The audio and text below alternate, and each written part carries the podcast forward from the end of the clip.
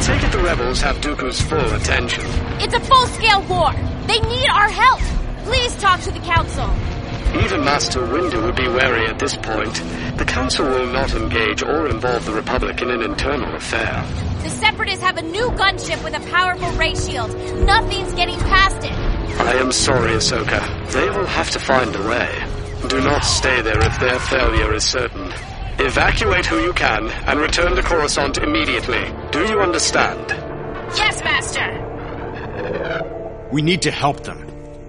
We will do what we can to relocate the survivors. Before they lose their planet. We can't. What difference does it make now? The Separatists know we're involved.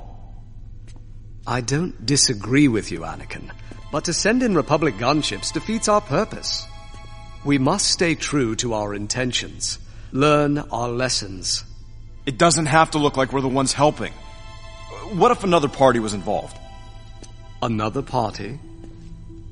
Who in the galaxy would be running around with an extra batch of missiles? Hondo.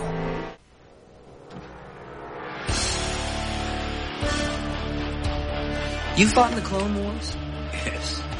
I was once a Jedi Knight the same as your father. Here we go. I have a bad feeling about this. Follow me, boys! You're not shinies anymore. Go, go, go!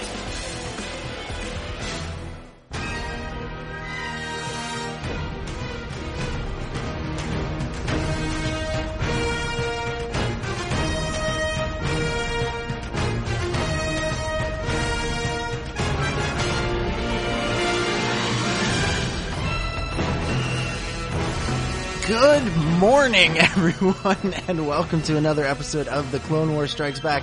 I say good morning because I think this is probably the earliest I have ever recorded a podcast.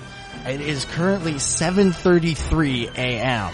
where I am, uh, Eastern Standard Time, and uh, I'm a bit tired, but this is The Clone Wars Strikes Back. This is the place to be for discussion about the Emmy Award-winning series, Star Wars, The Clone Wars. This is, of course, the podcast where we go back and discuss each and every episode and episode arc of that show. And joining me to discuss all of this is my good friend and co-host, Kieran. Good morning to you, Dominic. It is also morning here in sunny Exeter in England, but it's not quite as early as you um, are up, my friends. It's, uh, it's a nice eleven o'clock in the morning here, but I, I have to say, kudos to you for getting up so early. I don't think I, I could get up that early for a podcast, or at least I'd have to make sure I've got a cup of coffee with me or something, because that is a very, very strong effort for you, my friend. And um, probably not helped as well that you've been up in the night doing a lot of essay work too. Yeah, that doesn't help it either. Yeah, it's it's been a been an interesting couple of weeks with uh you know school wrapping up for the term and lots of essays and all that. I'm I'm, I'm considering it uh preparation for Star Wars Celebration, where where there will be lots of lots of late nights waiting in line for panels and and all kinds of fun stuff. You know, J J Abrams, people like that. Uh, but it, yeah, it's, it's going to be fun. And, and, and like we, you know, we mentioned it just about each, each ep- episode on the show. You know, Star Wars Celebration's coming up. We're going to be there. Uh, there's going to be a, a live Star Wars Underworld podcast, which is my other podcast, and, and uh, we'll be at that, and you should definitely come check that out. It's, it's Saturday morning of, of the celebration at ten thirty a.m. Pacific time, which is, which is like one, one p.m. Eastern time. So if you're on the East Coast, you know, it's, it's, it's not, you're not that, you're not that unused to it. It's not, it's not seven thirty a.m. or anything quite like that. But, uh, but, but let's, let's get into what we are, are really here to talk about. And that is the Onderon arc of Star Wars, The Clone Wars, the first episodes of season five. And, you know, we're, we're, we're entering the home stretch here. You know, this is, I, I just put in the, the, the second last disc of my season one to five box set there. It's, uh, it's, uh, Brings brings a tear to your eye, but there's still lots of episodes less, left to discuss, and, and we'll start off with this Onderon arc. So, Kieran, do you have episode descriptions for us this week? I do indeed, Dominic, and we'll start with the first episode in this four-part arc entitled "A War on Two Fronts." Anakin, Obi-Wan, Ahsoka, and Rex travel to Onderon, a world under Separatist control. There, they will train a group of insurgent rebels, including Lux Bonteri, to help take back the capital city of ISIS from the rule of a duplicitous king. The second episode in this four-part arc is entitled Front Runners.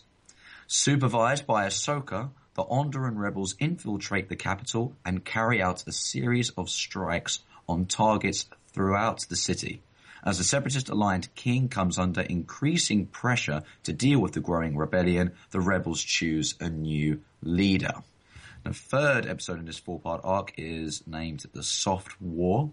After a rebel attempt to rescue Onderon's true king, Ramses Dendup, an unexpected ally steps forward to halt Dendub's execution and aid the rebel cause. And the final episode in this four-part arc is entitled Tipping Points. As a full-scale revolt embroils Onderon, the rebels strike a decisive blow against the planet's separatist-aligned king. Unfortunately for the rebels, such victory comes at a high price. Yeah, some, uh, so one of the more tragic arcs, I would say, of, of the entire series. But let's start off the way we always do with our initial impressions of the arc, and, and have our impressions of the arc changed in the, well... I guess this would have premiered in two thousand twelve, so three years now since uh, since they first aired. So, Kieran, uh, initial impressions on the Onderon arc. Okay, initial impressions on the Onderon arc. I think this is a fantastic arc, and I certainly appreciate this arc a lot more in yeah. hindsight. And I think a lot of credit has to go to Star Wars Rebels and the crew and the behind-the-scenes team, because...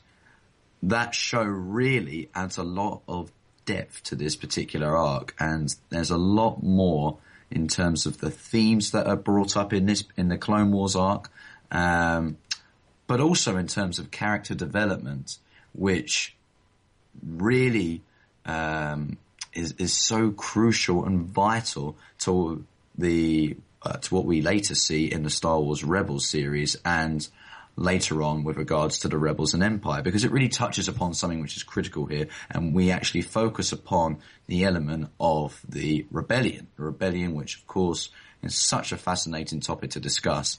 I mean, where exactly were, were their roots? How did they form? How were they assembled? Those were all questions that really wasn't delved into within the prequel trilogy, at least. Um, briefly, in the deleted scenes, of course, for episode three, there was considering Uh, there was a consideration of the rebels on the politics side, but nothing really on the military side. And I think we really get to explore those different avenues and themes in the Onderon arc, which is so fascinating when we consider how the the Onderon rebels aligned with the Jedi actually overthrow and topple a separatist regime and in place restore order based upon an Onderon governmental system. Or, well, I mean, at the end, of course, they touch upon the fact that they're going to align themselves with the Republic, but um, which always leads to foreshadows of what's going to occur later in the Empire.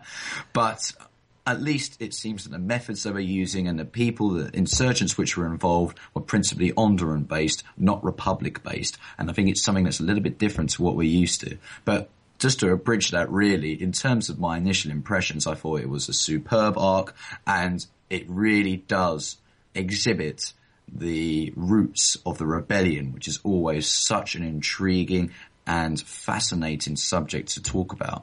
So, Dominic, I'll throw it over to you now. What were your initial impressions of this arc when it aired in two thousand twelve, and have your impressions changed over time? Yeah, for me, this is, this is one of those arcs that I think is, is, is really good. I won't put it in my, you know, top five or top ten, uh, arcs of the series, but I do think it, it pro- provided a lot of interesting insight into, you know, the, the politics of, of individual planets, because there seemed to be at times a bit of a disconnect between what the senator from the planet was doing in previous episodes and, and what the king of the planet was doing. And, and we'll get into that later on, but it, it provides some interesting insight that I, that I want to discuss. And it also, you know, like you mentioned, it really gave us some, some insight into how the rebellion got started, how the, the Jedi kind of trained some of the first, uh, insurgents out there that I think we can assume would be among the cells that uh, that Bail Organa is, is getting is putting together on uh, on Star Wars Rebels on the T V series to put into some kind of bigger bigger plan that we eventually see play out in the films. So so yeah, I, I think it's a it's a, it's an interesting arc. It's a good arc. Lots of great action. Um, and like I mentioned off the top, it's, it's really tragic. The ending, you know, we'll get into this. It's, it's almost in in some ways it's kind of out of nowhere. You know, it, it just kind of happens. Which is a, a, a, you know, it's a reality of war, but it's a, it's kind of depressing on a on a T V series. But we'll, we'll get into all of that. Well, you, you mentioned, you know, connections between this this episode and, and Star Wars Rebels, and now that we're about a season into Rebels, uh, it's interesting to look back on this one now and and see where we've been and, and, and where we're heading with, with Rebels. Uh, I'm just sort of curious if you want to expand a little bit on, on some of the, the ways that Rebels has enhanced your appreciation of this arc.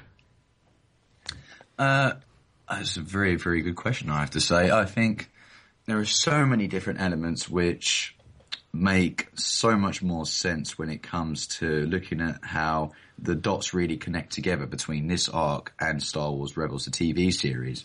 One of them, which you've already touched upon, is this concept of rebel cells. Right.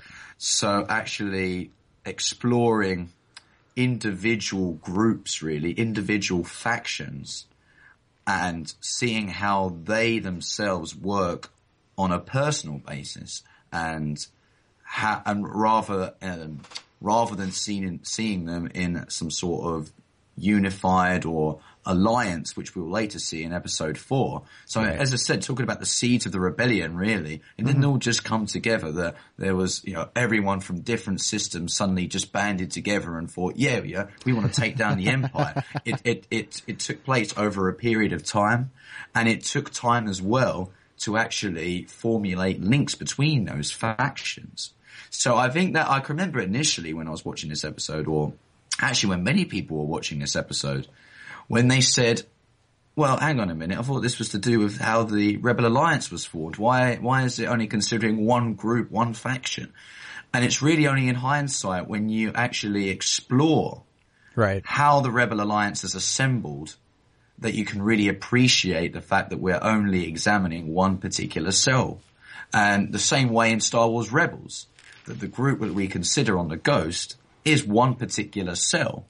And it's really only in that final episode, Fire Across the Galaxy, that we're able to talk about Star Wars Rebels here, that we're able to find out that there are a number of groups which hadn't quite formed links yet, but I'm sure that in season two of that T V series, it will showcase how the ties are beginning to be unified, how they're beginning to be interlinked.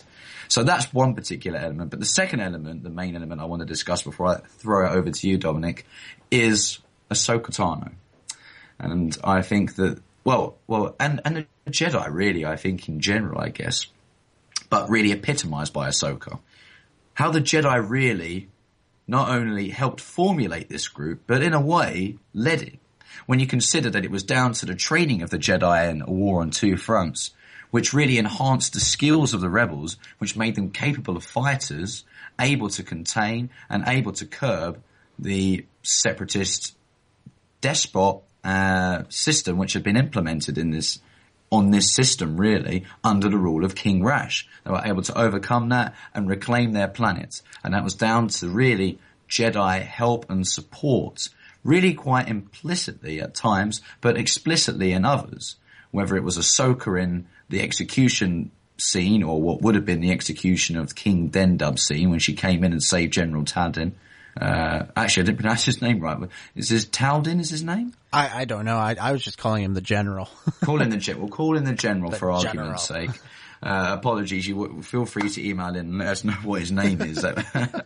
But I think in terms of the Jedi support and how it was epitomized by Ahsoka, I just think it's so poetic and and it, it seems so logical to actually have Ahsoka really being at the forefront of this particular rebel cell group and what we're labeling as really the inaugural seeds of the rebellion.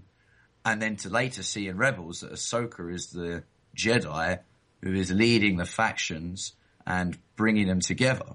I think it, it makes so much rational sense, and I do love that aspect. I'd be intrigued to see how and when the Rebels decided that Ahsoka was going to come back, whether they actually looked at the Onderon arc and thought, hmm, I think we could have Ahsoka because of the fact that she's already led a rebel cell group. Yeah, she, she has, has experience, experience in this field, and she has empathy towards them, which is really witnessed in this arc. So I, all of that really just delves together to, and when I'm, well, really bridges together really to make a, a fantastic arc, arc for Ahsoka more than anything else in terms of character development, how it just followed this logical trajectory. And when Obi-Wan says at the, in the final episode, this has been quite a journey for our Padawan, in more ways than one, that line is more reflective, not just of Ahsoka's character development as a Jedi, but more as a leader of a rebel force. Yeah. So I'd, I'll throw it back to you, Dominic. I might have touched on a, a few points there, but um, do, were there any similarities that you agree with in terms of my points, or do you have any others that you'd like to raise as well? Well, well first things first, it, it's General Tandin. We'll just get that out there right now so you can you know, stop go. emailing. It's okay. We know it. We we looked it up on Wikipedia. We got it. General Tandin. Um, but, but what you mentioned a couple of times, you know, the Jedi were the ones that were, were creating the rebellion.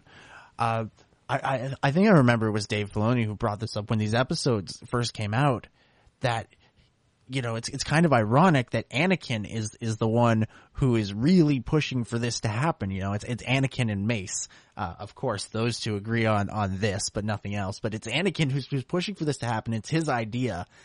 And then he's going to wind up fighting them and, and losing to them as Darth Vader. So it's one of those I, I, ironic things where his, his past basically comes back to, to bite him, because he, he, uh, you know, he created this group of rebels, and, you know, this, cell, obviously, they probably have more experience than a lot of the other cells, I would think. You know, they fought during the Clone Wars. They, uh, they, they had the, the training of the Jedi and a clone trooper. And, you know, there's a lot more than, you know, you look at the crew of the Ghost. Yeah, they have, they, they have training, but they, they don't really, I, I, I would still, you know, in a, in a battle, you'd probably want these guys more than you'd want the crew of the Ghost. You, you want both, ideally, but I would probably take these guys because they seem to be, one, they seem to be more, there seem to be more numbers, and, and, and two, because, because of this experience. Um, but, but that being said, uh, you know, I, I would love to see these guys turn up in Rebels. I think that would be a great callback. Um, who knows? Maybe that's how Ahsoka got hooked up with the Rebels, is she was hanging out on Onderon. She uh, she avoided the uh, Order sixty-six because she went somewhere where there were no clones. Or, or maybe she just, you know, avoided Order sixty-six. They, see, these are, these are the questions. These are the, the in-between area that we, we hope to one day find out, but who knows. Uh, but, but yeah, there's, there's, it's, it's interesting to look at those connections now that, you know, we have a bit of Rebels under our, under our belt, but it, it'll be really interesting to look back at these episodes once Rebels is finished. Because then we'll, cause, you know, this episode, like you said, in, in some ways kind of laid the groundwork for another T V series, uh, which, which is really interesting. Um, exactly. And it's something you only really consider in hindsight, which is why I think that over time these episodes work so well and people have become yeah. a lot more fond towards them, because, as you said, it really laid the foundations for something much bigger. Yeah. Yeah, absolutely. Absolutely. It, it It created the, created the building blocks, basically. And, and who knew, who knows if at the time they were really thinking about it. Cause, you know, I, I remember back to, you know, around when these episodes were coming out, they were saying, you know, this is the official story of how the Rebel Alliance came to be. And it was sort of like almost that there wasn't a plan for Rebels at the time. Uh, they just sort of had this, this idea of, you know, the Rebels would be a bunch of sort of cells that came together, a Rebel Alliance. And, uh, and, and they kind of were able to take that idea and spin it off into its own series with a whole new set of rebels.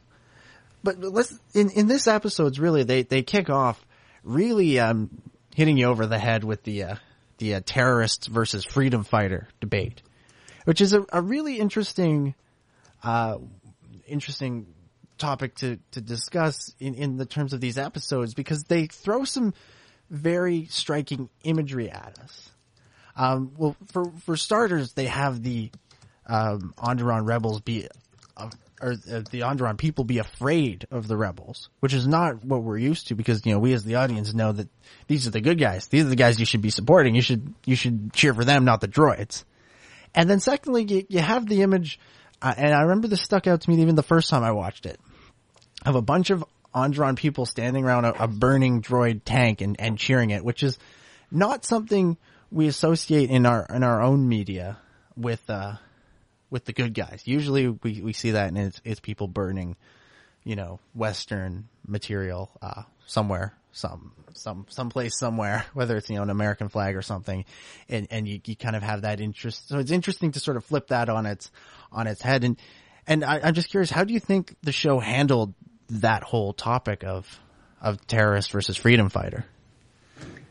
I think it was, it was an interesting topic to really bring up because, as you said, it is that grey area, the idea of a, or the concept of a terrorist versus a freedom fighter. Yeah.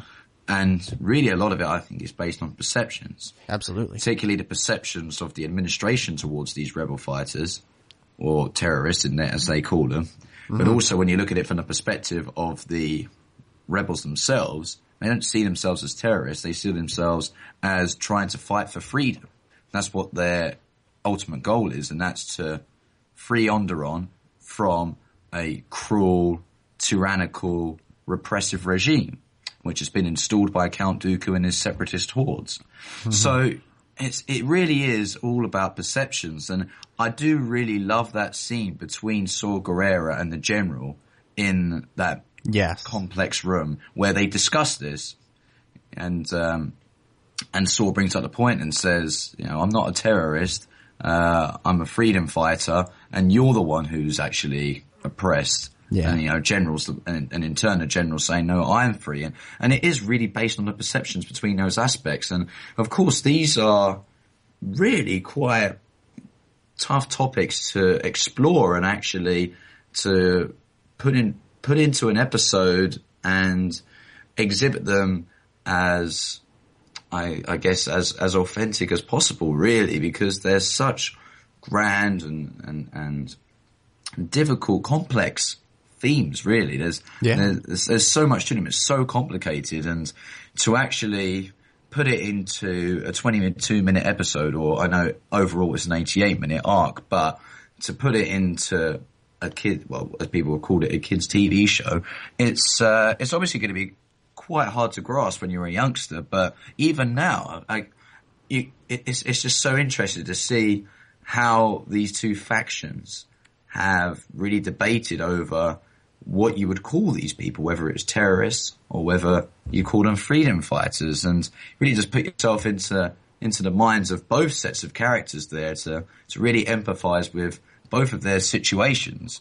But ultimately, we're obviously rooting for the for the rebel cause, but yeah. when you see people like the General, who are clearly shrewd and capable individuals who aren't necessarily as repressive and and cruel as the regime which had been installed on Onderon, uh, the likes of the General, um, you actually begin to understand why some of these people would actually support such a tyrannical regimes, um, such as the armed forces, who obviously they later become dissuaded with it. But yeah. I think the main point to really emphasise then is the perception aspect. It's really all about perceptions, and and you have to formulate your own views as a result. And what I do like about it is that they're offering two sides of a of the coin here and leaving really the audience to decide which one to choose, I guess.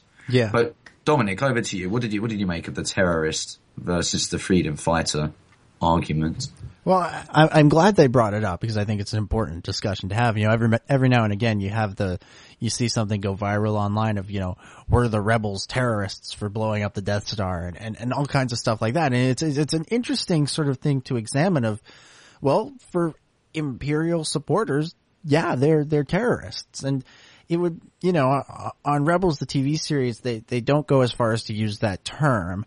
Uh, they do stick to using rebels or insurgents or, or, or things like that. They don't th- throw around the, the terrorist term, and and, and uh, you know, I, I wonder if that if that is a result of, of perhaps who owns the company now. um, not not to say that not to say that it is, but you know, it, it is interesting to sort of look at rebel, rebels where they had opportunities to, to, to throw that around. But I guess, you know, at the same time, with Rebels, you don't want to – I don't know. I'm digging myself into a hole here. I'll, I'll get away from that and, and get back into these episodes. I, I, I think that they handled it very well, and I, th- I think you're right that they sh- sort of showed it from both perspectives. And it was very interesting to sort of see uh, characters we associate as bad guys, sort of the, the separatists, taking on the stance of, you know, we don't negotiate with terrorists and, and all that stuff that we tend to associate with uh, quote-unquote good guys.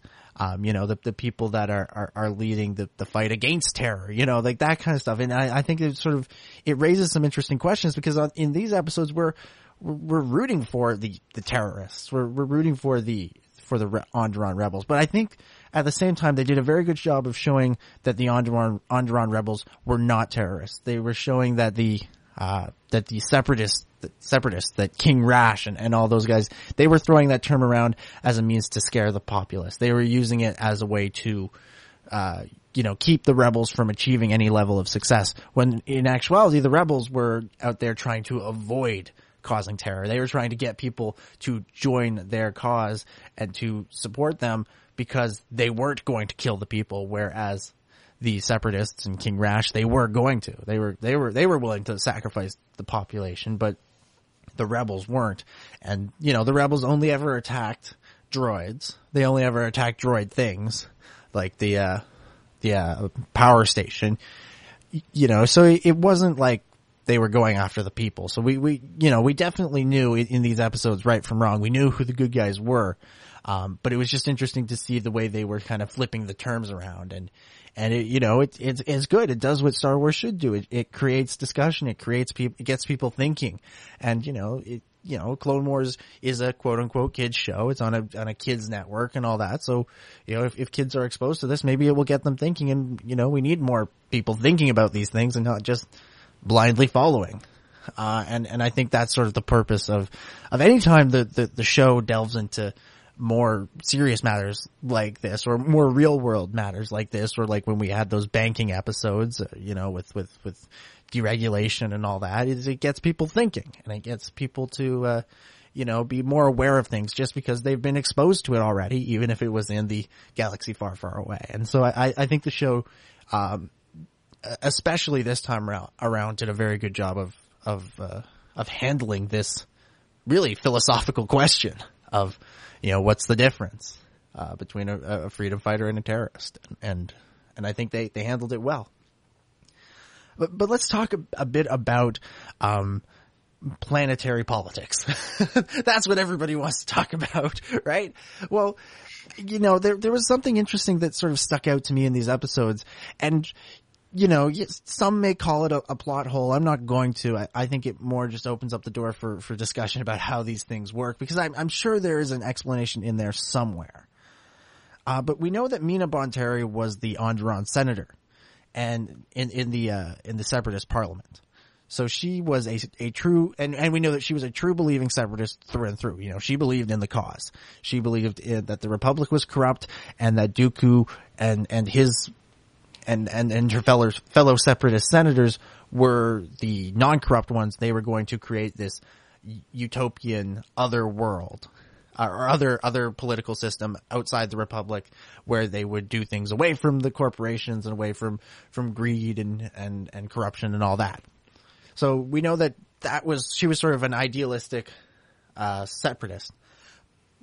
But in this, and, and then she had a seat in the separatist parliament. But in this episode, we have King Dendup. So he, I guess, is the one who decides what side his planet would fight for when the war was starting out.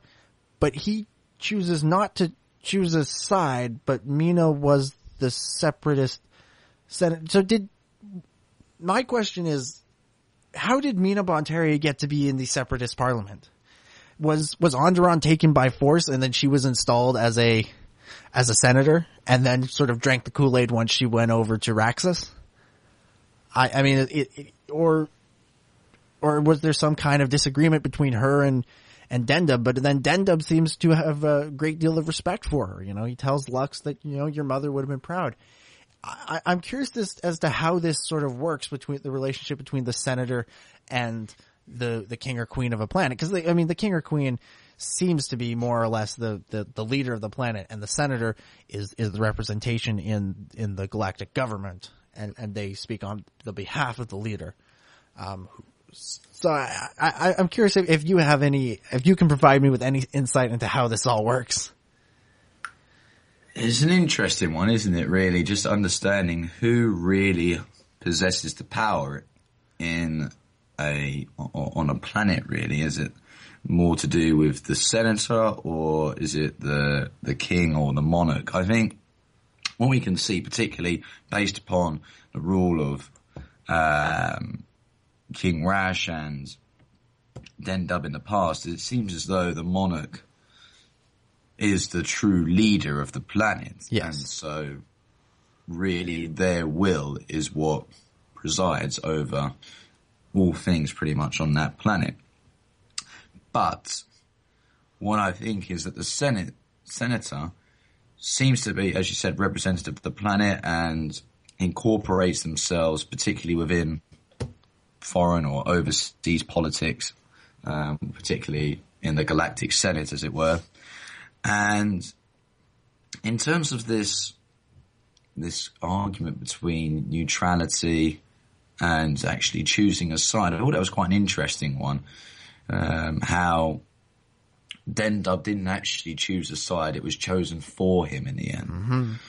And you just wonder what that really says about the galactic politics and how that really works, because... Well, given this ultimatum to Onderon, does it implicitly suggest that a similar ultimatum was given across a number of star systems, that they had to choose a side? If they didn't, then they would become they would become taken over, occupied. Whether that, I mean, I don't know whether I'm trying to look back in, in, in, in well, throughout the series of neutral of neutral planets. Well, ne- jump in, Dominic. Yeah, well, with neutral planets, we did have the whole uh, situation on Mandalore in season two, where yes, they they did not have any uh, official representation in, in either parliament. Uh, the only time Sabine went to, or uh, Satine, not Sabine, Satine went to the Republic was to ask them to stay away, basically. But we know at the same time that previously Count Dooku were planning on taking over uh, Mandalore for the Separatists.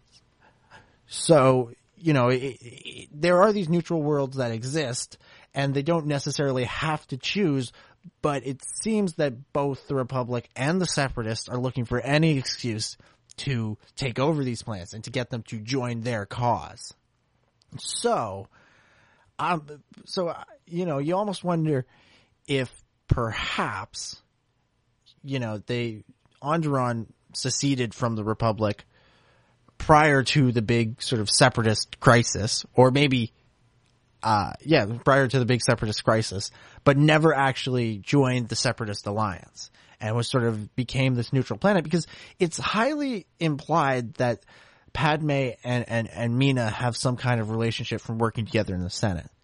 So I, I feel like there's just a chunk of Onderon history that is missing here, that, you know, we we need someone from the story group to, to come in and, and just fill in this one little little gap, because I, I do feel like there is something missing, that that, that I'm just there's just a missing piece right now to, to fully understanding how this all works, because It, it does seem a bit odd that you have, you know, a separatist believer through and through in the separatist parliament representing this planet, and yet the king is saying that he couldn't decide, of, he didn't, or he didn't want to decide whether to choose the Republic or the separatists, and as a result, the separatists took over. So, you know, maybe the separatists took over because they they knew uh, Mina Bonteri had some kind of, uh, or was sympathetic to them, or maybe, it, you know.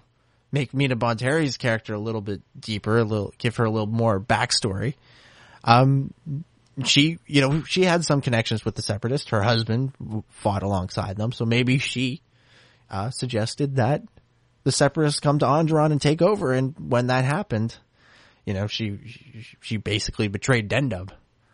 You know, there's there's you know, there's lots of possible explanations here, but none of them seem to, to fit perfectly. And, and, and that's all I'm saying. Cause I, I, you know, I, again, I don't want to say this is a plot hole. I don't want to just pick on, pick on the show, but I, I, I does, it was one of those things that kind of made me go, huh.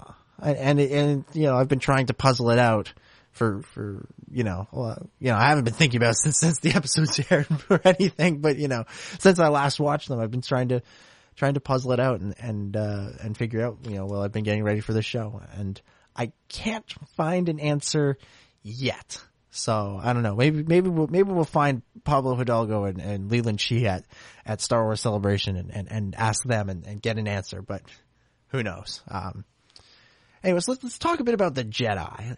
Uh, you know, we, we've mentioned, you know, the Jedi's role in all this a couple times, but I, I think it's, it's really interesting to see the Jedi, Jedi sort of grappling with this because they are, I guess, in, in some ways, are, are they, they seem to think they're sacrificing their morals. Um, I'm not sure they necessarily are. I think they more just don't want to get involved because of the politics. So I, th- and, and then they, they go to Onderon and they don't actually, you know, they're like, we're here just to defend.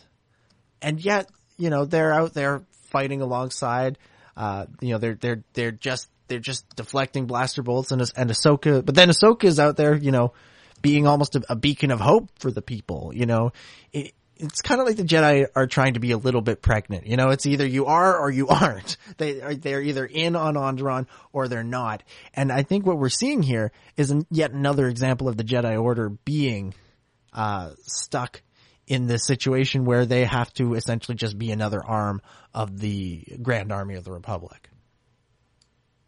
It seems to be that way, doesn't it? The Jedi, I mean, how much autonomous power do they have in relation to the Republic has always been the question that's asked. And as you said, it seems to be more an instrument or a tool used by the Chancellor in particular to further his goals and uh, meet meet them, meet their ends, so to speak. I think it's interesting how the Jedi seem to be doing this covertly and under wraps, really, that they don't they don't want to see or be seen sponsoring these rebels or these insurgents. And, uh, it, it, I mean, because the Jedi themselves don't want to be seen necessarily supporting, quote unquote, in government perspective, terrorists. We've obviously right. touched upon that debate on, on whose perspective you're looking at here. But from the governmental side of things, or particularly from the Senate side of things, it seems that they're sponsoring terrorists. And, Um, I, I mean that, that's not their personal agenda, but the Jedi, the Jedi want to help, but they know that they're restricted and they have their tie, their hands tied behind their back, really. So when Master Yoda agrees to dispatch Anakin, Obi-Wan, and Ahsoka to Onderon, it's really to train, observe vigilantly, and then leave them to him. And Ahsoka's only an advisor. She's not supposed to get involved unless it's absolutely necessary. Mm-hmm. And which, throughout this again, arc, that that kind of sorry to interrupt, but that, that goes back to what I was saying about, you know, being a little bit pregnant. It's it's like she either can get involved or she can't. If this experiment is supposed to work the way that the Jedi want to, it's just, just for them to observe to see how the Onderon rebels do on their own, then Ahsoka can't get involved at all. She basically has to, you know, sit in the corner and watch. Um, and yet they're saying, you know, get, if it's absolutely necessary, then you can get involved.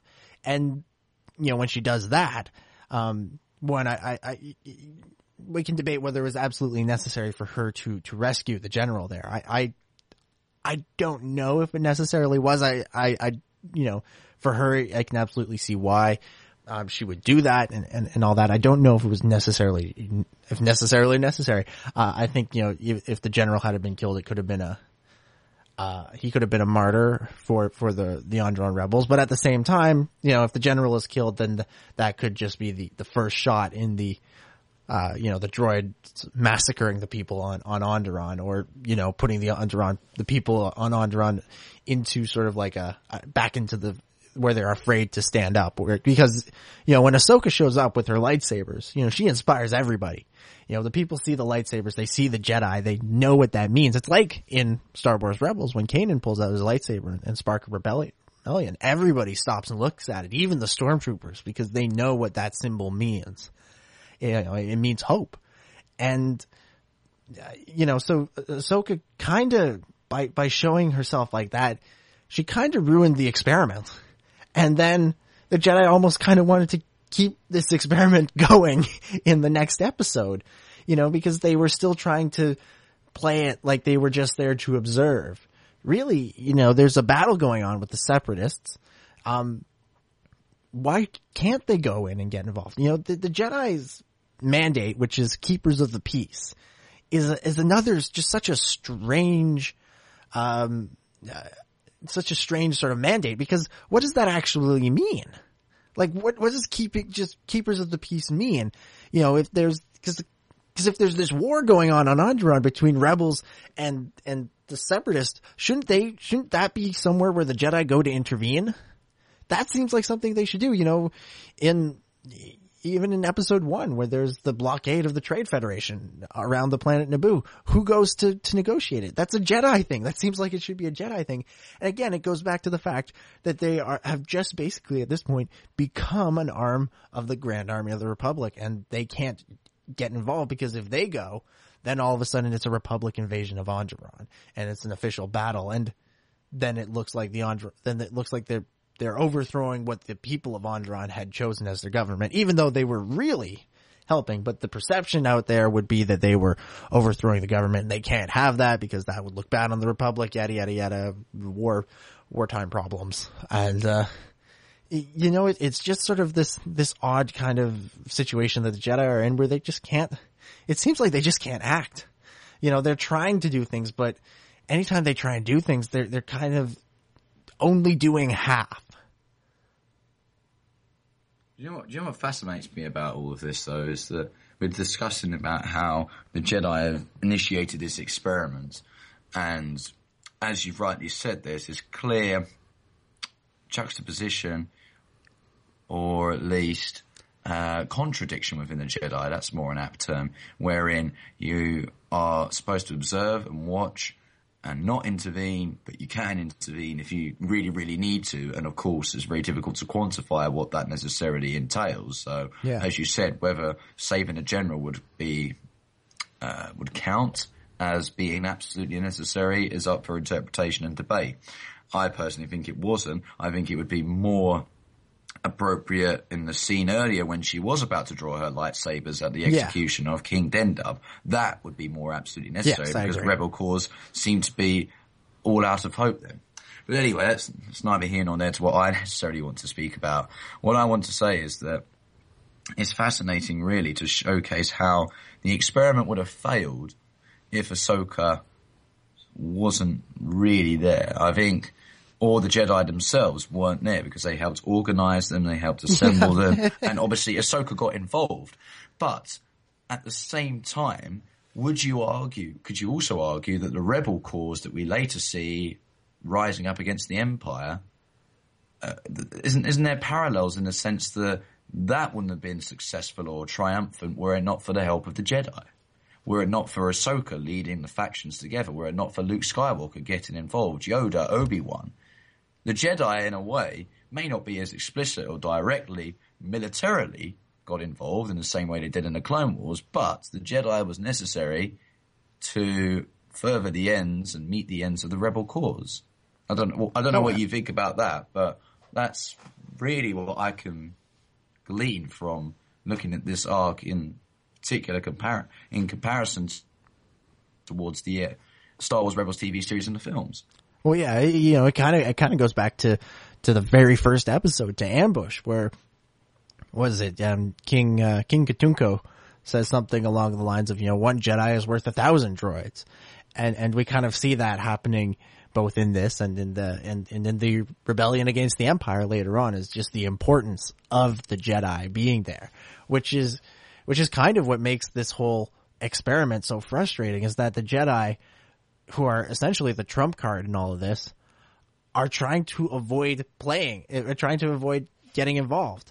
You know, they're they're telling Ahsoka not to get involved, to to to, to just stay and monitor. They they almost you almost get the sense that Je- that the Jedi were willing to sacrifice the entire uh, you know the entire Onderon uh, army or the, uh, the rebellion, uh, if if that meant it was sort of their their understanding of of. Uh, if it would increase their understanding of, of this experiment, which again seems to me to absolutely go against the Jedi, Jedi code, which uh, would be to g- go in there and, and, you know, save as many innocent lives as possible. And, and, you know, it, it, it just seems to me like it, it was a, a mistake. And, you know, why couldn't the, the Republic invade Onderon? That's the other thing. Why couldn't the Republic invade Onderon? We've seen them go into planets that have clearly sided with the Separatists and, and fight them. I mean, for God's sake, look at Umbara. It, it, it just seemed like there was a lot of political maneuvering going on here, possibly by the Republic, you know, just not wanting to help Onderon because Onderon abandoned them. I could definitely say, see that being a, a possibility. And then that's why the Onderon rebels were, were so quick to turn to the Jedi. Now, that being said, at the beginning of these episodes, Onderon clearly didn't want help from the Republic, and we sort of see that a bit of that s- separation that may have once existed between the Republic and the Jedi. Um, and that Onderon, th- that Lux and Steela and Saw, they all call for, they call for Jedi, not for clone troopers. So it, it's, it's interesting in, in that sense that there seems to be, again, this just show goes to show how broken the Jedi Order is at the, by, you know, so that by the time of of Revenge of the Sith, you know, it, it, the fact that it gets leveled basically um, isn't all that surprising, and it will be interesting to see, uh, you know, in December of this year, how, if at all, it has evolved, um, if it's even. Or even if it's ever been restarted, you know, that that's a definite possibility that, you know, Luke Skywalker may have never restarted a Jedi Order in the sense that we saw in the prequel trilogy because, well, look what happened. Look what happened to the last one. It it became so corrupt and so in bed with the politics of, of the Republic that it that it fell that it fell at the hands of the Sith. And and so it it really I, I think, you know, this episode These episodes, you don't necessarily think, okay, these are about the failures of the Jedi, but really, in some ways, they really are. It really illustrates very clearly, for a lot better than other episodes, um, just how how broken this order is. Yeah, I completely agree with you there. It, the, the the disparity between the Jedi and the Republic really has been insinuated, I think, in this arc. It doesn't directly express it or articulate it towards the audience in such a way as we see an argument between a Jedi and a Chancellor, but we can see that how the perception of systems towards the Jedi and the Republic is still relatively distinct. But I think that what we see later on in episode three, when the Chancellor states that it was the Jedi that tried to overthrow him, you get to a point there where you hit the apex of the of the disparity and the and the conflict between the Republic and the Jedi, really, showing them as two uh, di- different institutions, but institutions which are in utter conflict. conflict and confrontation rather than unified and collaborating together. So again, it's it's just another example of that, as you've rightly stated. Yeah, yeah, it, it's a, you know, it's one of those things. The Jedi and, and the Republic should be two separate things that work together on occasion. Instead, they've kind of become one thing that kind of that that that one side is sort of resisting. Whereas, you know, you can bet that the, the Republic would love the Jedi to just sort of be the official security force of the, of the Galactic Republic. But, you know, the Repo- the Jedi are still trying to sort of cling idealistically to their, to their morals, which they should. Um, or at least some of them are, or they're at least paying lip service to their, to their morals while, uh, while they become what they swore not to be, uh, which is just security or warriors in a lot of cases. Uh, or soldiers, I guess would be the right term there. Uh, but let's, let's talk about some of these, these Onderon rebels. Um, you know, we've made it this far into the episode without talking about the three sort of main characters on Onderon, with, with, which would be Lux and Saw and Steela. Well, let's start with Saw, because Saw was kind of an interesting character. He was, he was the one who, you know, he, he believed he should be leader. Um, but, you know, he sort of lacked the right qualities. He was a little bit too, too rash and King Rash. Um, he, he was just kind of, he wasn't the right fit. And, and so I'm curious, what was your take on, on old Saw Gerrera? So Saw Gerrera, I thought he was a very complex and interesting character. And I think he really gave off the vibe of a mixture, I think, of Han Solo and Anakin Skywalker qualities, but predominantly Anakin Skywalker in terms of the brashness, the emotional side of him, the inability really to, at some points, put the mission ahead of his own his own feelings, as we've stated, uh, based upon his inability to accept initially Steela being the leader. Mm-hmm. Um, and the same way that, I mean, you mentioned this earlier, Dominic, how Anakin wanted, well, how Anakin wanted to become a master, and when he didn't get that title bestowed upon him, he became angry and indignant. Yeah. So I think those are similar qualities between those two characters. But what I do like about Saw Gerrera is that he is a true fighter. Mm. And I think he really displayed some Jedi-esque moves, particularly in that scene at the beginning of Soft War when he destroys, blows up that tank, shoots a number of battle droids.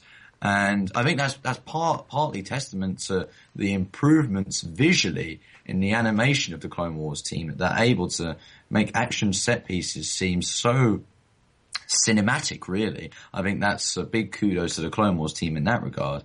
But I, I, I did enjoy, enjoy it, uh, Saw Gerrera's character, really. I think that, um, his loyalty towards the king was certainly admirable.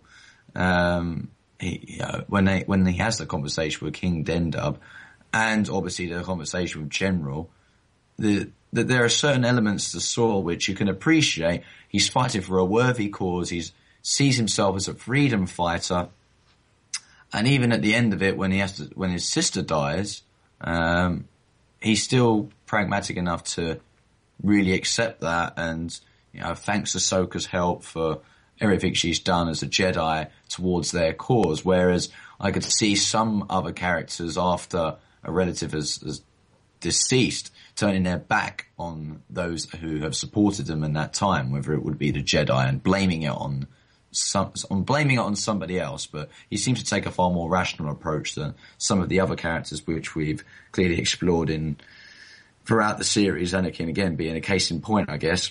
Yeah. But I'll throw it over to you, Dominic, and allow you to give your thoughts on Saw Gerrera. Yeah, I, I think he hit on the right point there, that he's very much like Anakin. You know, he, he, he has a lot of the same similar qualities, in that he's a great fighter, but he's not necessarily, uh, cut out for, for leadership yet. You know, there's, there's still possibly hope for him, but I, I think you're right that, you know, his, his, uh, his, his ultimate, uh, sort of redeeming quality is that he, you know, is able to, uh, or that, that, you know, he, he doesn't seem to really lash out after Steela's death. He, he seems to be, you know, he mourns her, but he seems also like he's ready to move on and, and, and deal with the next chapter in his life and in the, uh, the existence of Onderon. So I, I think that was a, it was, a, like you said, it was a, it was a deep character, and, and I think that was good to see. Uh, but let's, let's talk about his sister, so, or, uh, Steela Gerrera. Um, She was, she was definitely a, a standout character from this arc, I think. I, I think she, uh, she really, uh, she really embodied sort of the best qualities of leadership and, and, and, and all that. But, you know, at the same time, she, she wasn't perfect either. You know, we saw her, her struggles with, uh, with, uh, with some of the more technical aspect, or with the, uh, with, with throwing the, the, um, droid poppers under the, under the, uh, under the destroyer. So, you know, it, it it's not like, uh, she's not like one of those characters who can just, uh, doing, do everything. She's not a Jedi yet. Oh no, it's not that she would ever become a Jedi. Um, but, uh, um, what, what was your take on, on Steela? Steela was a fantastic character. She really displayed the qualities that was necessary if you want to become a leader, particularly of this rebel cell. Uh, she had the diplomatic side of Lux Bonteri and the militant fighting spirit of her brother as well.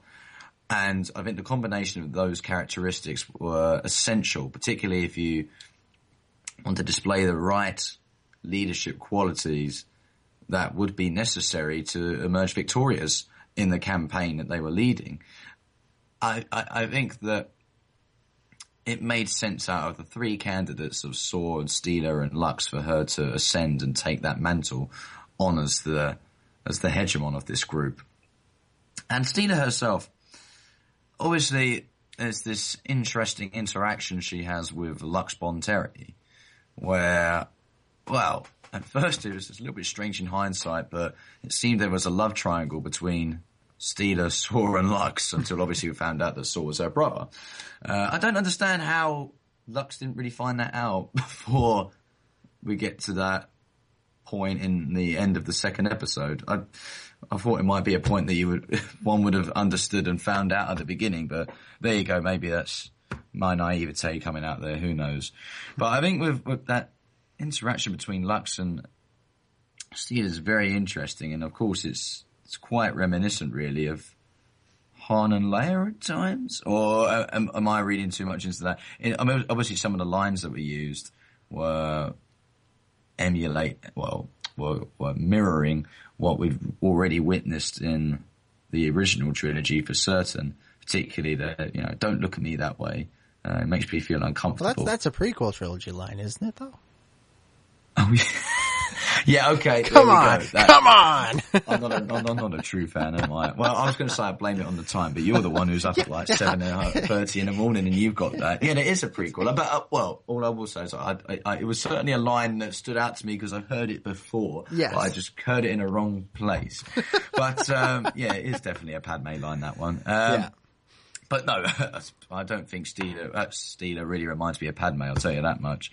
Um, well, but, oh, here we go, don't jump in, Dominic. I'm just, you know, you say that and then I sort of think, well, I mean, they're, they're not the same character by any stretch, but they, I think they do share some similar qualities. You know, they're both, both good leaders, I'd say, and they're both, you know, willing to pick up arms when the situation arises. I would say Steela is much more of a, a warrior than Padme, and Padme is much more a, a dipl- diplomat than Steela. Um, but, you know, I, I, I, I, they they share some similar uh, qualities, some similar admiral, admirable qualities that, that make them uh, important characters to have in a in a, a leadership group, I would say. Yeah, I would agree with that. I think combination of those characteristics is, of course, very important, and yes, I think we can both concur that at the end of the day the right leader was selected out oh, of yeah. the candidates which were offered to us if it was an election, and I'd certainly be voting Steela's way. Yeah, absolutely. I, and I, I, I'll get off for you this question then. What did you make of the of the interaction between her and, and Lux Bonteri in particular? Do you think that you were fond, or um, you could empathize and understand where both the characters were coming from in terms of the the kind of, I don't want to say love aspect, but at least a betrothal aspect between the two of them? Or do you think it was a little bit unfounded and, and really came out of the blue? Well, you know, I, I think anytime you, you have characters that you haven't met before there, or you haven't seen in a long time, it, with the case of Lux, I, I think there are going to be aspects of their character, uh, of their relationships and of their characteristics that are surprising to the audience. And this was, this was one of them. You know, it was, uh, it was just one of those situations where, you know, it was the old bait and switch. You know, we see Ahsoka and Lux together and we think, oh, well, based on the last time they were together, well, you know, here's Ahsoka's test if she's going to be tested to leave the Jedi Order to follow her heart, yada, yada, yada. Instead, we kind of have this situation where she has to deal with, I don't know if, if jealousy is the right term. You know, if, if she's jealous of Steela, she clearly gets over it. You know, she's able to, to deal with it, and she even forms some kind of, you know, relationship with Steela where they clearly respect each other at the, at the very least. respect each other. And, uh, you know, it, it did just kind of, it was just kind of the, uh, you, you know, it was just sort of a surprise. And I think it, you know, it makes sense. You know, Lux can't sit around and wait for Ahsoka all day. He also knows that she's a Jedi and they can't really act on it. They're, they're not Anakin and Padme. I mean, let's be honest. Um, they, uh, if, if, and you know, he goes back to Onderon and he's in these intense situations with this, with this, um, uh, powerful and, uh, and attractive woman. And then, then sure, why not? What, you know, he can certainly get into a relationship with her. And I, it didn't seem, you know, it, it, it was a little bit strange at first because it's not what we were expecting, but I, I don't think there was anything particularly weird about their relationship. It, I do think it was another one of the classic Star Wars relationships of being born out of sort of conflict where, um, you know, more than, more than anything, it would have just, it would have, uh, fallen apart when peacetime came around, sort of much in the same way that Obi-Wan and Satine or, or, uh, Anakin and Padme sort of did when that whenever they were sort of down times is when they started sort of bickering and arguing with each other. So, uh, but overall, I don't think there was anything strange about it. I don't know. Did, did you? Was there, was there, did you have a problem with their relationship? Oh no, it wasn't. It wasn't the. Uh, I had an issue with the relationship. I just thought it was interesting to see how those two characters, how the bond between those two characters really formulated, because obviously we've already seen that Lux and Ahsoka had their ties in the previous episode, that they were involved in A Friend in Need, as mm-hmm. well as what we've already seen in season three.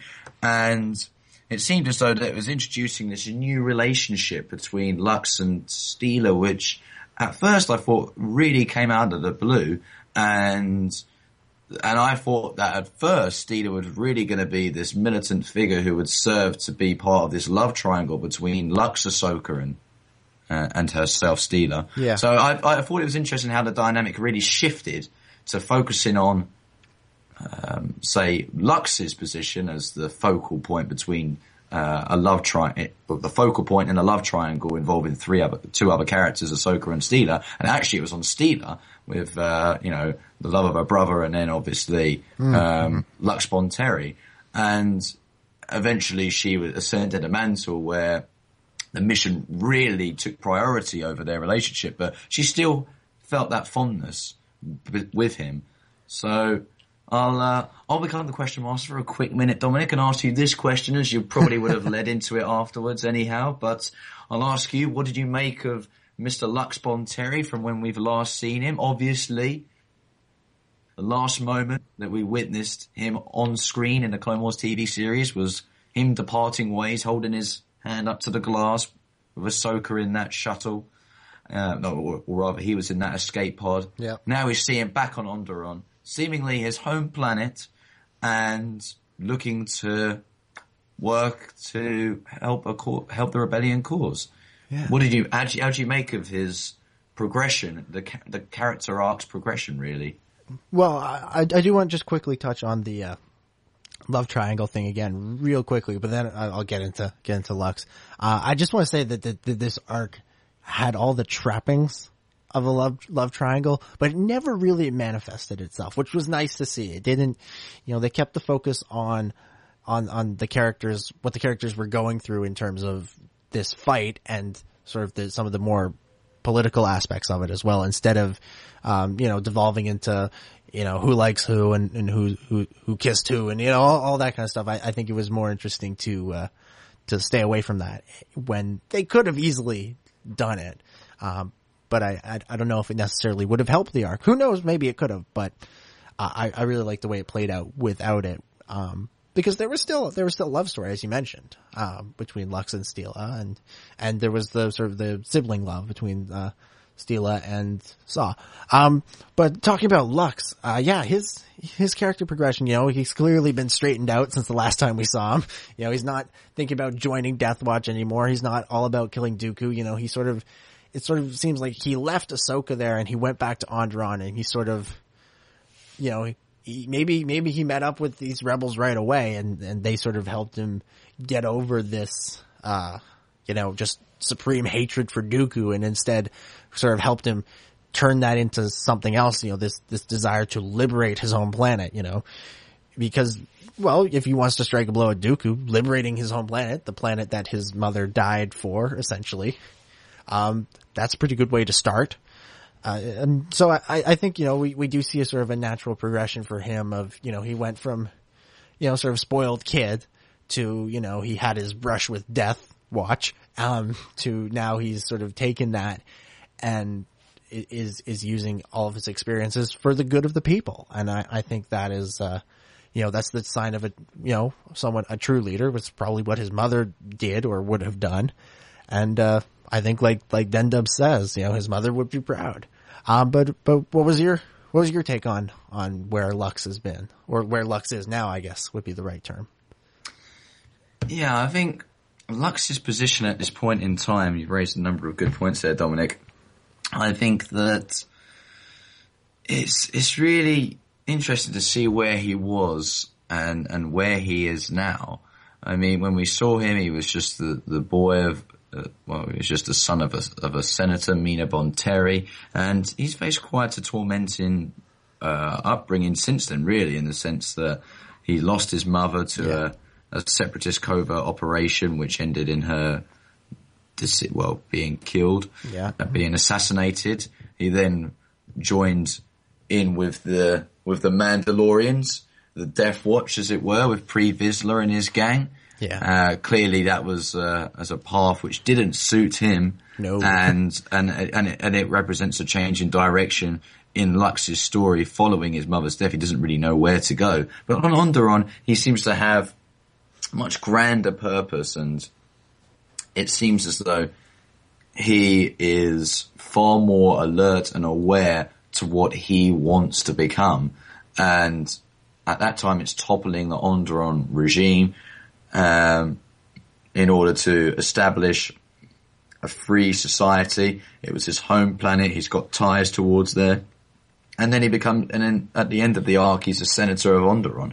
So I think his character arc is, is very interesting. And I find it's, it's, it's, as you said, I, I like the fact that the Clone Wars team have highlighted and put concerted efforts towards focusing on the ascension of Lux Bonteri politically, or rather um, militarily, but but based upon the mission at hand, yeah. not the love story which it could have evolved into. And I think there were times when people felt that the story of the Luxoka story arc would really build or be built further in this particular arc. So anytime Lux was brought on screen, Ahsoka was there, and everyone put two and two together and thought, oh, this is it. This is when they forge their relationship. This is when Ahsoka abandons the Jedi ways and joins with Lux, and they, uh, you know, or, or either that or similar to Anakin, they have a secret love affair.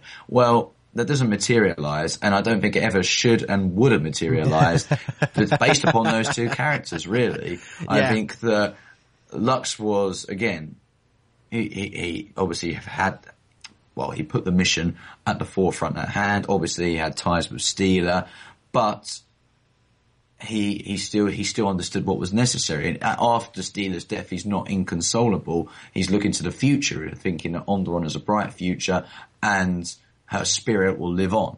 Yeah. Similar way to Ahsoka puts prioritize, prioritizes the mission. And obviously Anakin keeps on reminding Ahsoka to, yeah. to, reminding her of her purpose, why she's there, which again, a little bit hypocritical from Anakin once again, that yeah. he of all characters should be the one to go and tell Ahsoka that.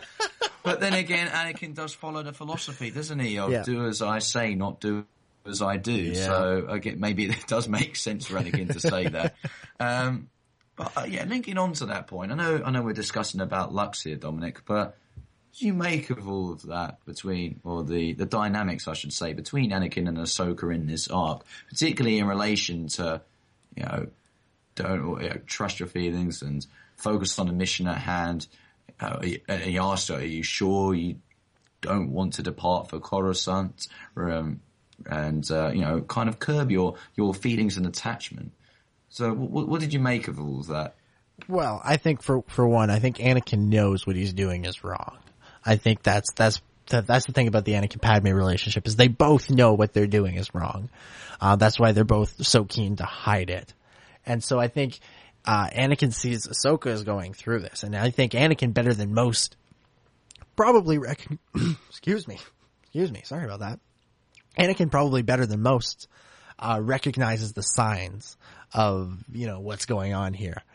And so he's, you know, he's, he's, tr- he's probably trying to help her through the whole situation.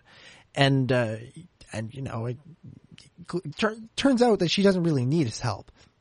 And I think, again, just going back to that love tri- triangle idea, is that I think that's one of the strengths of this arc, is that they could have easily done that. Um, but to go in this other direction is almost more interesting, because, you know, you, you have Ahsoka, she clearly had feelings for Lux. And, and I think, you know, Anakin can tell that, and that's why he keeps asking her about it.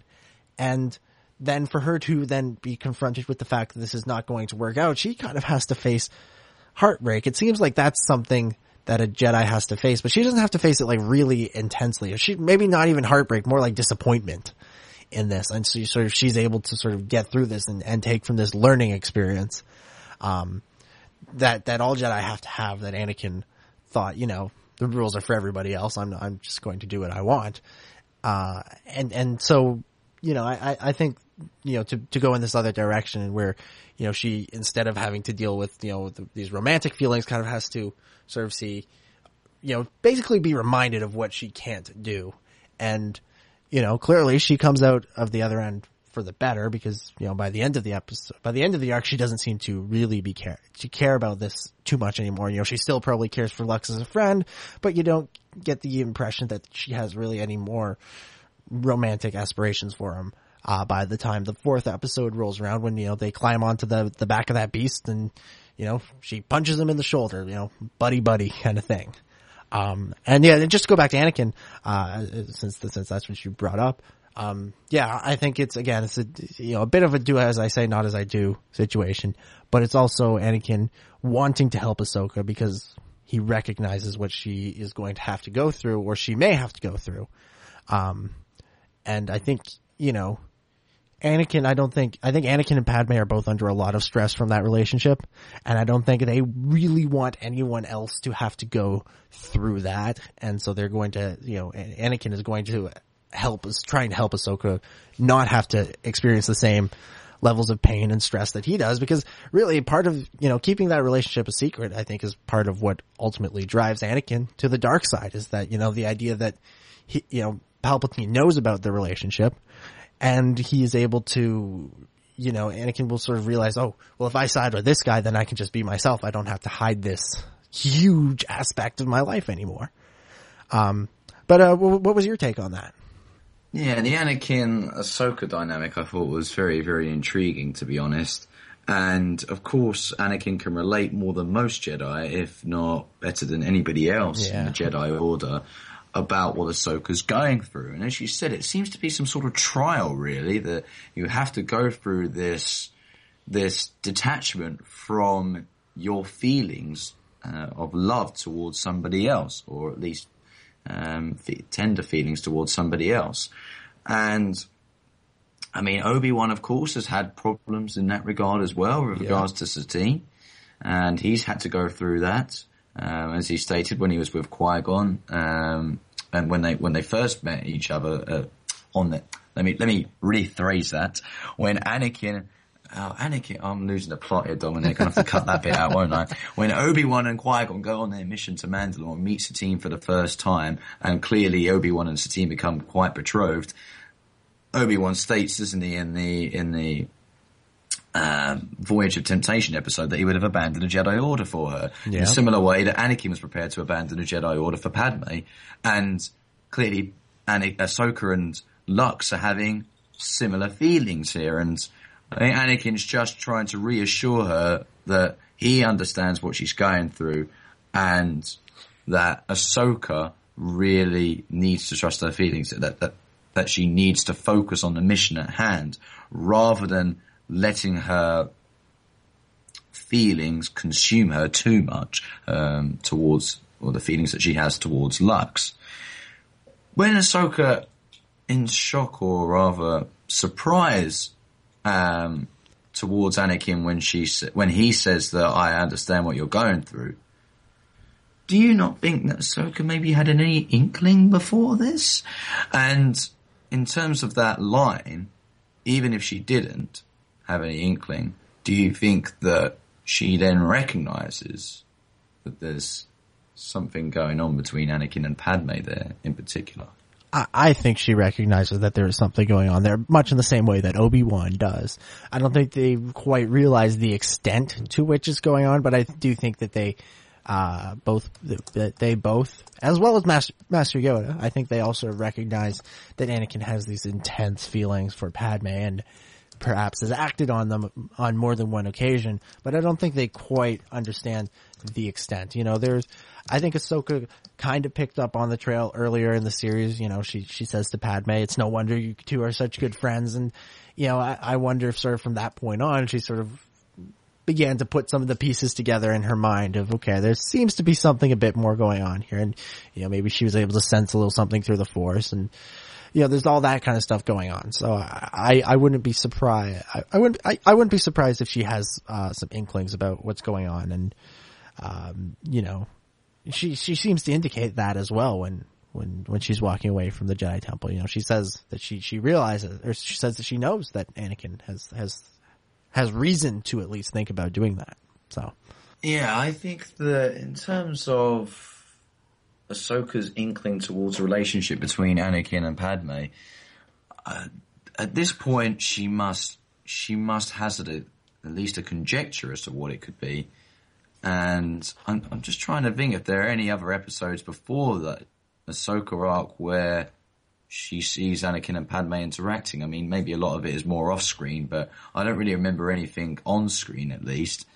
But obviously, this is the this is the one of the pivotal moments before Ahsoka's final line to Anakin, where she says, I know, when she abandons the Jedi Order, and uh, Anakin stating that, you know, I, I know, I understand what you're going through, uh, more than most people.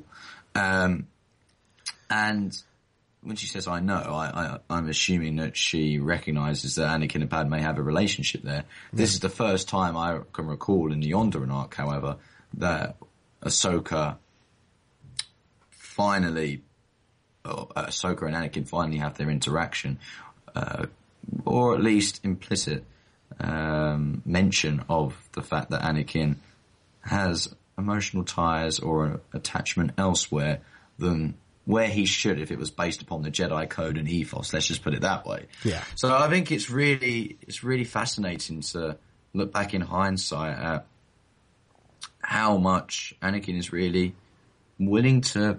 to let Ahsoka in on, really. Yeah. Bearing in mind he's not told anybody about this. I think this is the closest that Anakin has come to really divulging his true feelings to to anyone, not even Obi-Wan Kenobi. Um, so I think it, I think it is quite quite fascinating to examine that. Yeah, for for sure, for sure. I, I um, you know, I I I think it's it's one of those things that's going to kind of remain a mystery as to how much Ahsoka knows and when. Um, like you said, I think a lot of it takes place off screen, but who knows? Maybe this is sort of that moment where she sort of realizes that Anakin is kind of, you know, really sort of prodding her to, to this, uh, you know, to, to see what she, how she feels about what she's going through with this, with this guy. And sort of that helps her sort of begin to put together those pieces that she maybe, um, had in the back of her mind from, from previous seasons. Um, But before we wrap up, I do want to uh, talk very quickly about the death of Steela, because I I think this is one of sort of the most tragic deaths in the entire series, because it it, it just kind of happens. You know, it's it's a bit of a sacrifice in that she's, you know, she's saving Dendup, but it's it's also not really. It's kind of a bit of a, a freak accident accident, and it kind of speaks Uh, in a way that the show hasn't really before, to the um, to the costs of war, you know, where, you know, these people are are being killed, and it's just by on accident. You know, she is th- she's this fierce warrior. There's no denying that she is definitely out there to, you know, kick some ass and kill some droids, and, You know, she's done a, all these incredible things during the arc, and should just go down because a gunship crashed crashed in the wrong place. And, you know, basically that's, it was just a freak accident, and it, it sort of shows that, you know, people are willing to, to pay the ultimate price. And even when that, you know, it, it, it, while it helps the cause in some sense, it, it also isn't, you know, she didn't, you know, lock a bunch of people uh, on the other side of a door and, and take on a whole bunch of droids. You know, it wasn't like, it wasn't like Heavy's sacrifice from season one, you know, it was a, it was a different kind of death, and it was just really a tragic one. There wasn't, there didn't seem to be, you know, this, this arc could have very easily ended with a very similar result, with the droids pulling out and, and, and all that, and, and Steela's still alive. But to end on this, I think it just, it, it was the show to, sort of reminding us that, yes, this is an actual war, and, you know, characters are going to die sometimes for no rhyme or reason other than to, you know, remind us that it happens. Yeah. So, think, oh, sorry, go ahead. I completely, no, I was going to say, I completely agree with you there. I think it's just, you never know, the Force can work in mysterious ways. I mean, was that ship meant to crash there? I mean, you can't necessarily go into too much of uh, speculation and conjecture regarding that, but it seemed as though it just wasn't meant to be. Yeah. In the sense that the ship crashed, she hang on, and was about to about to drop, and you think, oh, Ahsoka's going to save her, and then the gunship shoots Ahsoka, she falls down. It's, I mean, it was, it was just seemingly quite interesting how it just seemed fatal, destined, that that Steela was going to meet her end. Yeah, yeah, it was a, it, it was again, you know, it, it wasn't, you know, it wasn't a, a death that, you know, was, was pointless. You know, it, she can still be used on, on Onderon. Her memory can be sort of kept alive as sort of a, a rallying cry for the people to rebuild their planet and to make it better than it was before. So, you know, it wasn't, you know, I don't mean to say that there was, there was, uh, you, you know, that there was a pointless death or anything like that. It's, it, there, there was, you know, there was, it, it there was a purpose behind it, but you know, in in the in the actual battle, it seemed to just sort of happen. It w- wasn't a, you know, an, an epic sacrifice the way that some characters go down. Instead, it was a, it was just a really tragic one. Uh, so, is there anything else you want to bring up, or shall we uh, get into our favorite quotes? Uh, no, I think we're there, Dominic. All right. We'll get into our favorite quotes. Let's, uh, let's get into favorite quotes. So this is the part of the show where we, uh, we single out some of the best lines from, from this entire arc. And, uh, uh, Kieran, are you, are you ready, or shall I go first? I am going to go first. Excellent. I believe. And I've got a fantastic line from our old friend, Hondo Ohnaka, who didn't yeah. actually really mention this episode, but then he didn't have a major pivotal role. He just he just said some very, very cool lines. Nice little cameo, yeah. um, so, for Hondo Ohnaka, he said um, when he lands on the... Well, when he lands on Onderon, and uh, he's, he's just giving Ahsoka and the Rebels their missile launchers, and he says... Uh, in relation to the missiles, Ahsoka asked him, were they paid for? And he was like, well, very handsome. Oh my, look at the time. Well, my work is done. Because at that point, everyone starts shooting yeah. at him. So it's like, yep, I'm done. I'm leaving now. Yeah, yeah. I remember that in the, uh, in the season four trailer. And it was a great moment. And, and, and it turned out to just be just as great in, in these episodes. And yeah, again, and, and, you know, which I'll just mention this quickly about Hondo. It, it kind of goes back to what I was saying about the, the Jedi kind of wanting to help, but not actually, you know, they, you know, Anakin was able to send these, these missile launchers through Hondo, when, you know, why couldn't he have delivered them himself and, and, and stayed and fought the battle as well? Again, it, it kind of goes back to, to all that. So just to tie in Hondo with everything we've been talking about, because I've got a Hondo line as well. And it's when Anakin goes to visit him on Florum, and, uh, and he, he tells him, you know, what he needs done. And Hondo says, and is that all I am to you, Jedi? A delivery boy? Uh, I thought that was just another, another classic Hondo line, and, and great delivery from, from Jim Cummings. Uh, Absolutely. I've got another Hondo line. Oh, good. uh, I do like the, um, the line when he first lands and he sees Steela and he says, you could be my new favorite spies.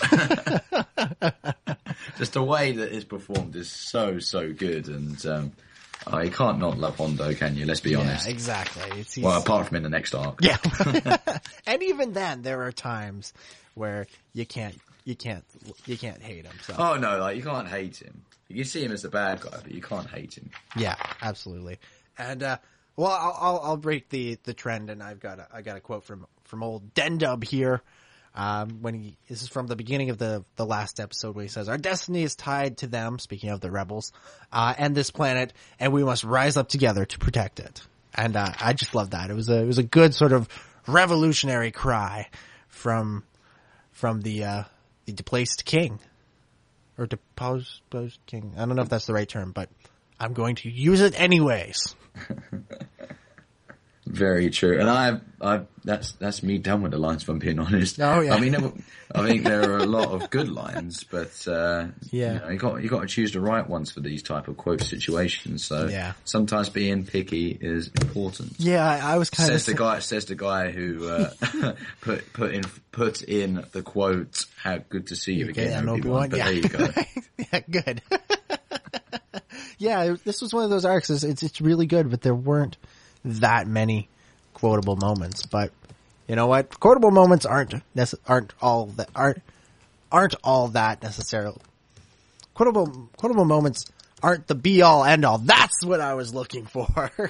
It's still early, guys. It's uh, still yeah. early. Yeah. It's it's nine a m at this point. It's it's we're it's it's yeah. one o'clock here. Yeah, it's one o'clock. You're like I'm I'm thinking about lunch. I'm like I'm I want some breakfast. Um, all right.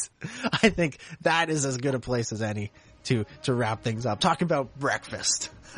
Um, so, uh, before we, before we go, it's time for final thoughts and score out of ten. So Kieran, final thoughts, score out of ten on the Onderon arc. Final thoughts. I am going to give this arc a nine out of ten. And that's mainly because in hindsight, I like how this arc lays the foundations for a greater story arc, which we will later see in Star Wars Rebels, the T V series. There is a fantastic amount of content here, which is so applicable to really changing how we perceive the Star Wars saga. In particular, looking at Ahsoka and how her role will become so pivotal in the formation of the Rebel Alliance, along with the Jedi, of course, Anakin, as you've stated, Dominic, he's at the forefront of this, and in a way, he's one of the main protagonists that sets up the, this rebel cell, and in a way institutes the rebellion that will uh, uh, backfire and end the rule. Again, chosen one. Hmm, maybe there was something in that. But there we go. Uh, I also think that uh, the action set pieces in this were absolutely fantastic. Tipping points. What a great, what a great amount of visual action there was for the audience to actually indulge themselves in, particularly with those gunships as well in particular, which looked so so menacing. And um I love the change in design, the design element of introducing these new technological uh, implements and accessories which the Separatists had occupied, and it just keeps it being fresh and new and vibrant, and I thought that was absolutely superb. So that combined, of course, with the character developments of, you know, Lux as well, and looking at Steela and, and Saw, King Dendup, and how their roles of formulating this rebel cell will later have greater ramifications in the, in the timeline of the Star Wars universe as we hit the rise of the Galactic Empire. Dominic, I will throw it over to you then. I've given my score, or this uh, score for this arc, a nine out of ten, but your score and final thoughts. All right, I'm going to give this episode an eight point five out of, or these episodes, I should say, an eight point five out of ten. Uh, just some really good stuff. Uh, some great action. Like, we didn't even talk about it, but that, that final episode, man, really, really good stuff. I remember it back at Celebration, Celebration, Celebration six, Celebration six. Uh, they showed a clip of that at one of the Clone Wars preview panels that George Lucas was at. And, uh, and George was just, just raving about it, saying how it was better than Avatar. And George, you are right. Better than Avatar. Absolutely. Uh, and as, as George said, let's see Jim Cameron do that for a fraction of the price. Uh, uh, but yeah, just some great characters. Uh, it was good to, to see, uh, see Lux again. Also, uh, it was fun to, to meet Steela and Saw. And, you know, really, like I said, a really tragic ending to uh, to a complicated arc that dealt with some some bigger issues, not only in the Star Wars galaxy but in our world as well. And like I said, it's always good when Star Wars gets people thinking about those bigger issues, and, and that's when Star Wars is at its best. And that's kind of what George set out to do in the beginning, was create these stories that would make kids think again. And, and I think that's really wonderful that they're continuing that, or that they continued that on the Clone Wars. Um, also, uh, I, again, just great, good, good to see more Ahsoka development, uh, and, and just an overall great episode. Loved the look of Onderon. Onderon looked gorgeous. We didn't even mention it, uh, but the, the city of Isis there looked like a real city with so many people, uh, occupying it everywhere, and it, it just, everything about it. Um, this episode was, these episodes was really, really good. So yeah, a solid eight point five out of ten. So that will wrap things up for this episode. So we want to thank everybody for listening. Uh, new episodes will be, uh, well, we should actually tell you, there's actually going to be, not only is there a new episode this week, but there's going to be a new episode next week. We're temporarily at least switching to a Wednesday release schedule. So, uh, you'll, as, as you're listening to this, assuming you're listening to it when it comes out on Wednesday, um, in seven days time, we will have our next episode out discussing the Younglings arc. And that is, that is one of my favorite arcs. I'm really looking forward to talking about it. Uh, and we have a, uh, we have a special guest lined up for that. And it's, uh, it's going to be cool. So definitely check that out next Wednesday. Uh, Kieran, why don't you, uh, let the people know what is coming up on Expression F M? And you have a new position over there, don't you? I do indeed, Dominic. I'm now the training manager on the Expression F M committee, which is yeah. actually fantastic. And, uh, I'm very much looking forward to working with a number of the other members on the committee. We've got a grand total of, I believe, eighteen people on the committee, so it's quite a big one. But uh, I, I really cannot wait to start that, um, which will begin next term. That's when we will commence our official titles of these uh, of, of these positions on the committee. But in terms of Expression, we're winding down at the moment. It's coming to the last week, and a lot of the shows are reaching their final stages, as from Friday onwards the studio is actually going to be renovated and remodeled in preparation for the studio radio student radio conference, which will take place around mid-April time, just after Celebration finishes, actually. Oh, so everyone's really gearing up for that, which will be absolutely fantastic. So I'm hoping to return briefly for that. It's going to be a bit of a journey, as uh, the ki- it actually kicks off officially, the student radio conference, on April the twentieth. So I won't make that day, but I'm hoping to make the remaining two days. So my goodness me, from Monday the thirteenth up until the twenty-second, I'm going to be absolutely manic and and uh, absolutely shattered by the end of it. But yeah, it's it's great stuff on Expression F M, um, and as I said, we're winding down, but we'll be back from the end of April onwards.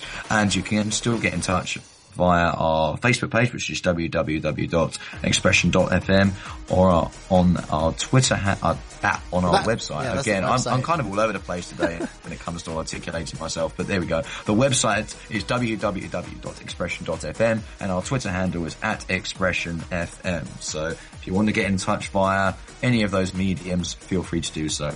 And Dominic, is there not a podcast that you may want to impart yeah. to the listeners about? Mm, I yeah. wonder what it could be. Yeah. Oh, I don't know.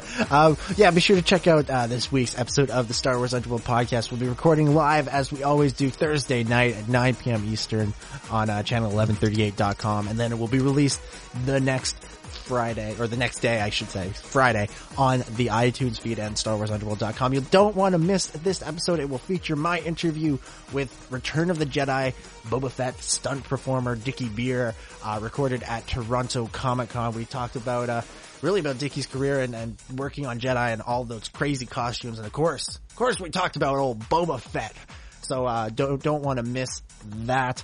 Uh, that, of course, as I mentioned, Thursday, recorded live, available Friday on iTunes. Be sure to subscribe on iTunes to the Star Wars Underworld iTunes feed. That's where you'll get that show and this show. That's right, you get two shows for the price of one, and that price is absolutely free. I uh, also want to remind you to like this page on Facebook, facebook.com slash, uh, cl- or just search for the Clone Wars Strikes Back. Uh, and if you want to keep a little Clone Wars in your news feed, Uh, that is the page to like. Also, be sure to follow us on Twitter at T C W Strikes Back, at Dominic J twenty-five, and at C Duggan six. Uh, also want, also if you want to send us an email with your thoughts on, well, either, either the Onderon arc or the Young Links arc, you can do so. Uh, Clone Wars Strikes Back at gmail dot com. Uh, also we should mention our other podcast, Watchers of Westeros, still on hiatus, but we'll be back very soon with our big preview of season five. And then there'll be new episodes, uh, as Game of Thrones continues, uh, with season five all through April and May and I guess June. Probably, maybe, no, I guess not into July. um, then we'll continue our, our, uh, our look back at previous seasons as once season five is done. So be sure to check that out. Just search for the Watchers of Westeros on iTunes or Facebook or Twitter or wherever you get podcasts. Uh, so again, uh, during the week, be sure to hit up Star Wars Underworld dot com for all the latest breaking Star Wars news, including Celebration, uh, Episode seven, The Force Awakens, Rebels, books, comics, video games, who knows what else. There's been some hints that maybe there are some more Clone Wars stories coming, and uh, uh we didn't mention this uh, on the show yet, but uh we should mention it now. The novel Dark Disciple by Christy Golden, which is based on some unproduced scripts, is actually based on eight episodes of the series, not four as we originally thought. So it's two arcs, two arcs in one novel. So we're, we're really looking forward to that. That book comes out in July, so be sure to pick it up when it hits shop, when it hit, hits bookstores then. So thank you everybody so much for listening. Like I said, we'll be back next week with the Younglings arc. Be sure to tune in then. So thank you everybody for listening, and may the Force be with you.